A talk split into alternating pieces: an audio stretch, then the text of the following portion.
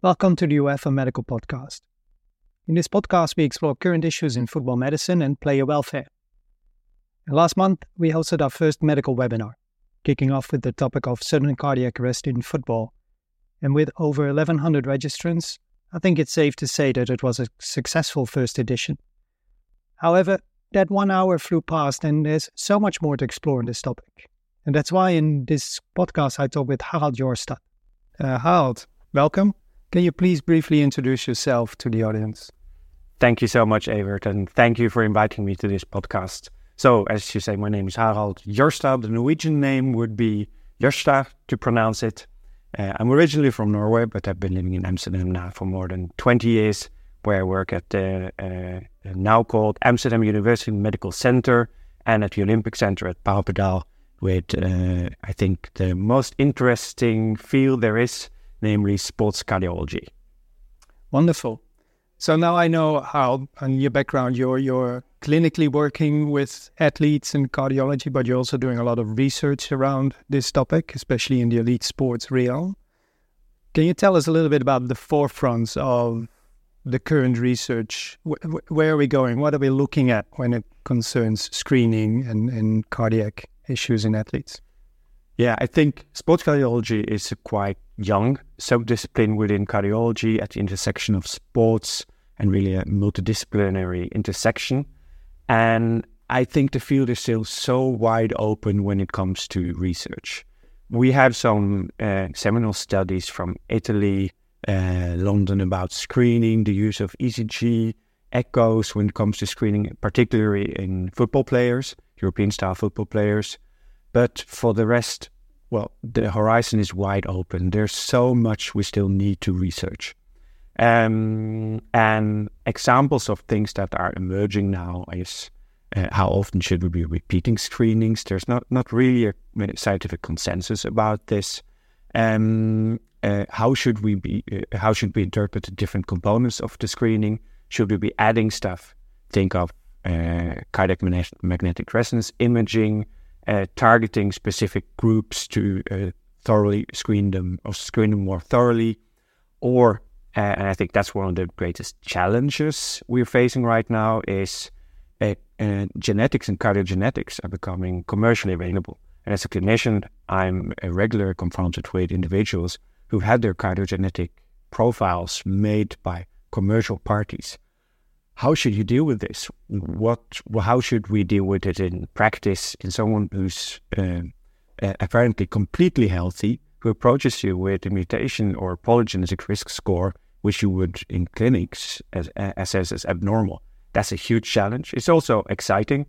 And uh, my dear friend and colleague, Guido Claessen, just published a paper about this in, um, in circulation in endurance athletes where he saw that uh, higher um, percentiles of uh, polygenetic risk scores when it comes to cardiac diseases is associated with more PVCs and uh, higher ventricular volumes in endurance athletes, which is thought provoking and really opens a new field in research. Like, should we be thinking about polygenetic risk scores to better target our screenings? Could we do less in more individuals and more in a small number. Well, this is speculative, but I think this is really on the horizon for uh, what is happening in screening in sports cardiology at the moment. That's exciting, exciting to hear. I, I, I picked two things up here. Um, one is you talk about research in endurance athletes, um, which is obviously a little bit different than what we're talking about here, football, which is more of an intermittent, you know, sport acceleration deceleration yes exactly. so so if you need to translate what we know from endurance athletes or what you know from endurance athletes maybe to a sport like football would, would there be any special considerations to be made based on recent evidence or future evidence? I think we you're completely right. I think we have to be very careful in translating like the findings in endurance athletes. And then of course we're talking about bicyclists which isn't just endurance but also static loading so it's it's both static and dynamic loading of the heart and the and, and the demands and the adaptation we see. So I think we have to be very careful about this. Uh, also, we need to think about uh, diversity and genetic diversity. Um, a lot of endurance sports, at least in Europe, are still dominated by certain uh, population groups. Like football is very diverse. So the genetic background in football players could be completely and probably is completely different than something that is as highly selected as rowing, for example. And of course, the number of uh, recreational and elite uh, football players is enormous compared to many of the more niche endurance sports. So I think great care is warranted when extrapolating these findings, and we might have to make completely new considerations in football players when it comes to the genetic background. So diversity is a, is a, a, a key theme of your answer here. I, I might conclude. And Absolutely, yeah. There's a, there's a lot of unknowns when we talk about the diversity of athletes globally, uh, ethnically, uh, demographically. Is is there something to say about that with current knowledge? Um, yeah, I think when going back to the basics, like how to deal with an athlete that you're screening or an athlete with complaints, uh, uh, uh, sex, biological sex, and uh, uh, genetic background. So ethnic background is really important because you need to look at their ECG in a different way, and you need to look at the echoes you make in a with different uh, point of view depending on ethnic background and depending on biological sex you don't expect as much hypertrophy in female athletes as in ma- male athletes. Um, you wouldn't consider it normal if it goes above 10, 11 millimeters, for example, in a female athlete, while in someone of sub Saharan descent, you could expect a lot more hypertrophy to be part of uh, uh, the athlete's heart. So, really, it goes back to the basics of what we're dealing with on a daily basis. And of course, I think the ethnic diversity is such an enrichment for research projects because it, well, uh, as we all know, generalizability goes up so much more. But it also tells us about the interaction of different genetic factors, epigenetic factors, and sports, which is really the key challenge in sports cardiology. How does sports interact with different kinds of hearts, with different genetic backgrounds, and how do different sports uh, uh, interact with these different uh, these different backgrounds? So, I think that's really one of the advantages within football that we have this uh, diversity. That's that's wonderful. But then I would also like to go back to something you said before. There's a lack of consensus on certain things. Now, there are some consensuses out there talking about cardiac screening and what to do with cardiac screening, but they're, they're quite general. Would there then be room to have consensus on sport specific ways to deal with this? Is there sufficient evidence for that, or is it still mostly practice based, common knowledge, or common sense? Well, I think our the main screening studies have been the screenings from Italy, from uh, London, especially the huge uh, New England paper uh, with more than 10,000 uh, football players, the group of Sanjay Sharma, um, which really uh, gives us a little bit of what the screening actually does. Um, in no way are screenings at the moment on a population level cost effective, but there are arguments to be made that in some groups and some sports, yeah, it could be more cost effective. Of course, this is not my field of expertise, and I'm not one who, who does these analysis on a daily basis. Um, and I, I think it's important that we realize that every sport is very different. And when dealing with football, the numbers are large uh, if you want to screen a rowing team, it might be four in a boat. So, like going from sport to sport, huge differences. Um, and the central question in most of these screenings boil down to can you afford not to do a screening? If something happens, could, can you say, well, we thought about it and we decided not to do this? And that's a hard question. And I think in very many professional organizations, the choice is no, we can't afford to do nothing at all. And then you have great variability from uh, different organizations. Some American organizations only advise the classic consultation, family history, symptoms, uh, and physical examination. Uh, and others are more aggressive towards uh, yearly ECGs, yearly echoes, for example. But th- there's a spectrum here. And do we know what the ideal screening is? No can we improve the way we're screening at the moment? Probably, but we need solid research to do that. Okay, so based on, on current evidence and current research, what we're doing right now is basically the best we have to offer. Uh, well, at least the best at the cost effective level. Um, of course, you could phenotype and genotype everyone, but that would be a fortune. And well, most screenings these days include the ECG, the resting ECG, which really we know we've also written a, a, a review about this, and we know this from the different papers that you really catch most with your consultation and your ECG, and the echocardiogram has uh, some added value but most of the things you catch are things you catch just speaking like we are right now and uh, and on the resting ECG. Okay. Now I know that here in Amsterdam you also have um, a multidisciplinary team around you working working with all these athletes. So that that maybe is a next step after screening. Something pops up, you need to deal with that. Can you explain a little bit about how you operate here? Yeah, I'd like to even go back a step because when you make the ECG, actually, it's worthless if you don't look at it. And it, really, the most important part when making an ECG is that you know what you're looking for. So, the best investment that a sports physician or someone who deals with players is to invest in your own knowledge of the ECG or invest in a network around you that can help you when you're doubting about what you're seeing on this ECG because I don't need to tell you the consequences can be huge. You could give someone a negative sports advice based on an uh, yeah uh, um, based on a wrong conclusion, or you could maybe give someone a positive sports advice while there's this subtle abnormality in the ECG that you should have investigated further, who, that could have major consequences. And our solution to this has really been network medicine and multidisciplinary, and I think we've evolved more into the interdisciplinary field right now to bring people together and uh, to evaluate these athletes, especially when it's challenging, together. And we uh, wrote a paper about this, published now two years ago in the Mayo uh, Clinic Proceedings.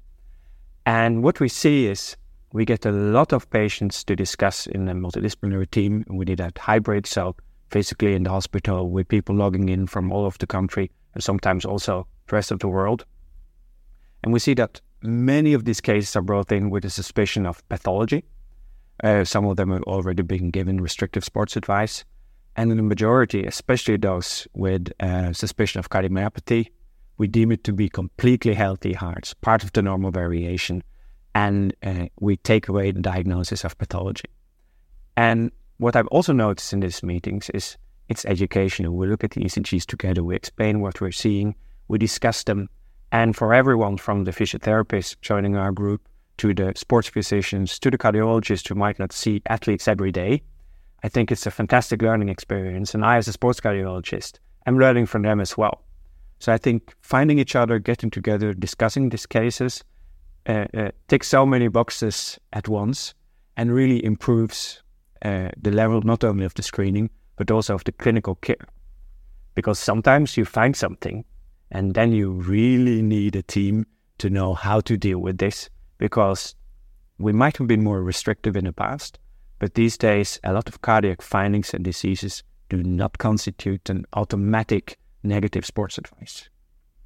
So, go, going to that, maybe moving away a little bit from the screening, um, I know you're also uh, the, the clinician of some football players who've had well, some some cardiac negative outcomes in the past. Are there any clinical pearls that relate specifically to football that you're able to share based on your experiences here in relation to other sports, maybe? Yeah, so we've pioneered a number of football players with ICDs going to the highest level of championships. Uh, we did that thanks to a huge team internationally, uh, which we collaborated with. And I, I was so lucky as to be able to head these teams and what we've seen is a lot more is possible when you get together and you cover each other's blind spots. But also, you need a lot of work to get there, a lot of monitoring, lots of testing, lots of just trying out during rehab what happens to this heart that obviously has a serious disease when you have an ICD, for example. Um, but also, I think football is a very safe space to try it out because at this level, you're always surrounded by uh, medical personnel. You have a whole team around you who know what's going on. This is completely different from bicycling or mountain climbing or scuba diving, for example, where the risks are at a completely different level also for other individuals. So if something happens on the pitch, you won't damage anyone else. So the risks are uh, the, the, the known uh, um, risks are easier to give a sort of stamp or quantification. And it's a safe setting to actually see if someone can return to sports. And yeah, I've been very, very fortunate to work with a number of football players that wanted to return to sports. I think one of the most important factors we've noticed that we didn't expect in the beginning is the support network of the football player also outside of the pitch uh, the psychological support, the the the family and friends around them. Uh, are they uh, able to support them in the way that they need right now? Because returning to sports with a heart disease is uh, uh, strenuous not only for the heart but also for the mind and the rest of the system around the football player. I think that that is one of the things that we really need to look deeper into and really take into account from the first moment we're discussing return to play in someone with cardiac disease who wants to go back on the field. It's interesting that you say that because in, in the webinar we had preceding this podcast, uh, Morten Boesen told us about his personal experiences with having to resuscitate players and, and, and spectators. And he also highlighted the necessity of a personal support network in, in dealing with that. So there's there's a lot of parallels. Um, Absolutely, yeah, uh, yeah. I cannot emphasize enough how important those networks are because if those networks are dysfunctional, uh, you will not be able to return this player to sports, even if they want to. If they don't have, if they have a network that have other interests around them or ha- don't have uh, uh, the same objective as the player, it becomes very complicated. You get all these gray zones of risk that you can't really assess anymore. You, get incentives for the player to do something that you w- maybe would not recommend as a medical professional. So the not only do they need a support network, but they need a support network with interest aligns in this precisely same direction as the athlete. And first of all, that's safety and health, and return to recreational sports because you can have a great life without engaging in competitive sports as well. And then only comes the level of competitive sports, elite sports, when all the rest is in place. Wonderful. So, if I sum this up briefly, basically what we've discussed in the past 15 minutes or so is that screening is an extremely valuable tool. It is still under development, so you know, we, we need to keep putting it against recent evidence and see if we can improve it. But despite that, extremely valuable. But it's only one small part of a bigger system of various clinicians and various non clinicians supporting the player and supporting the medical staff of, of football clubs and football teams. Absolutely. Yeah. And if I could give one recommendation, it's reach out to each other, include the player in your team as well. You're not treating, you're not doing something to the player, but with the player and, and, and, and, and take into account the surroundings of the player as well. And as you say, it's screening and, and the medical part is only one small part of the whole picture that we never should lose sight of. Thank you very much, Harald. Thank you. It was a pleasure.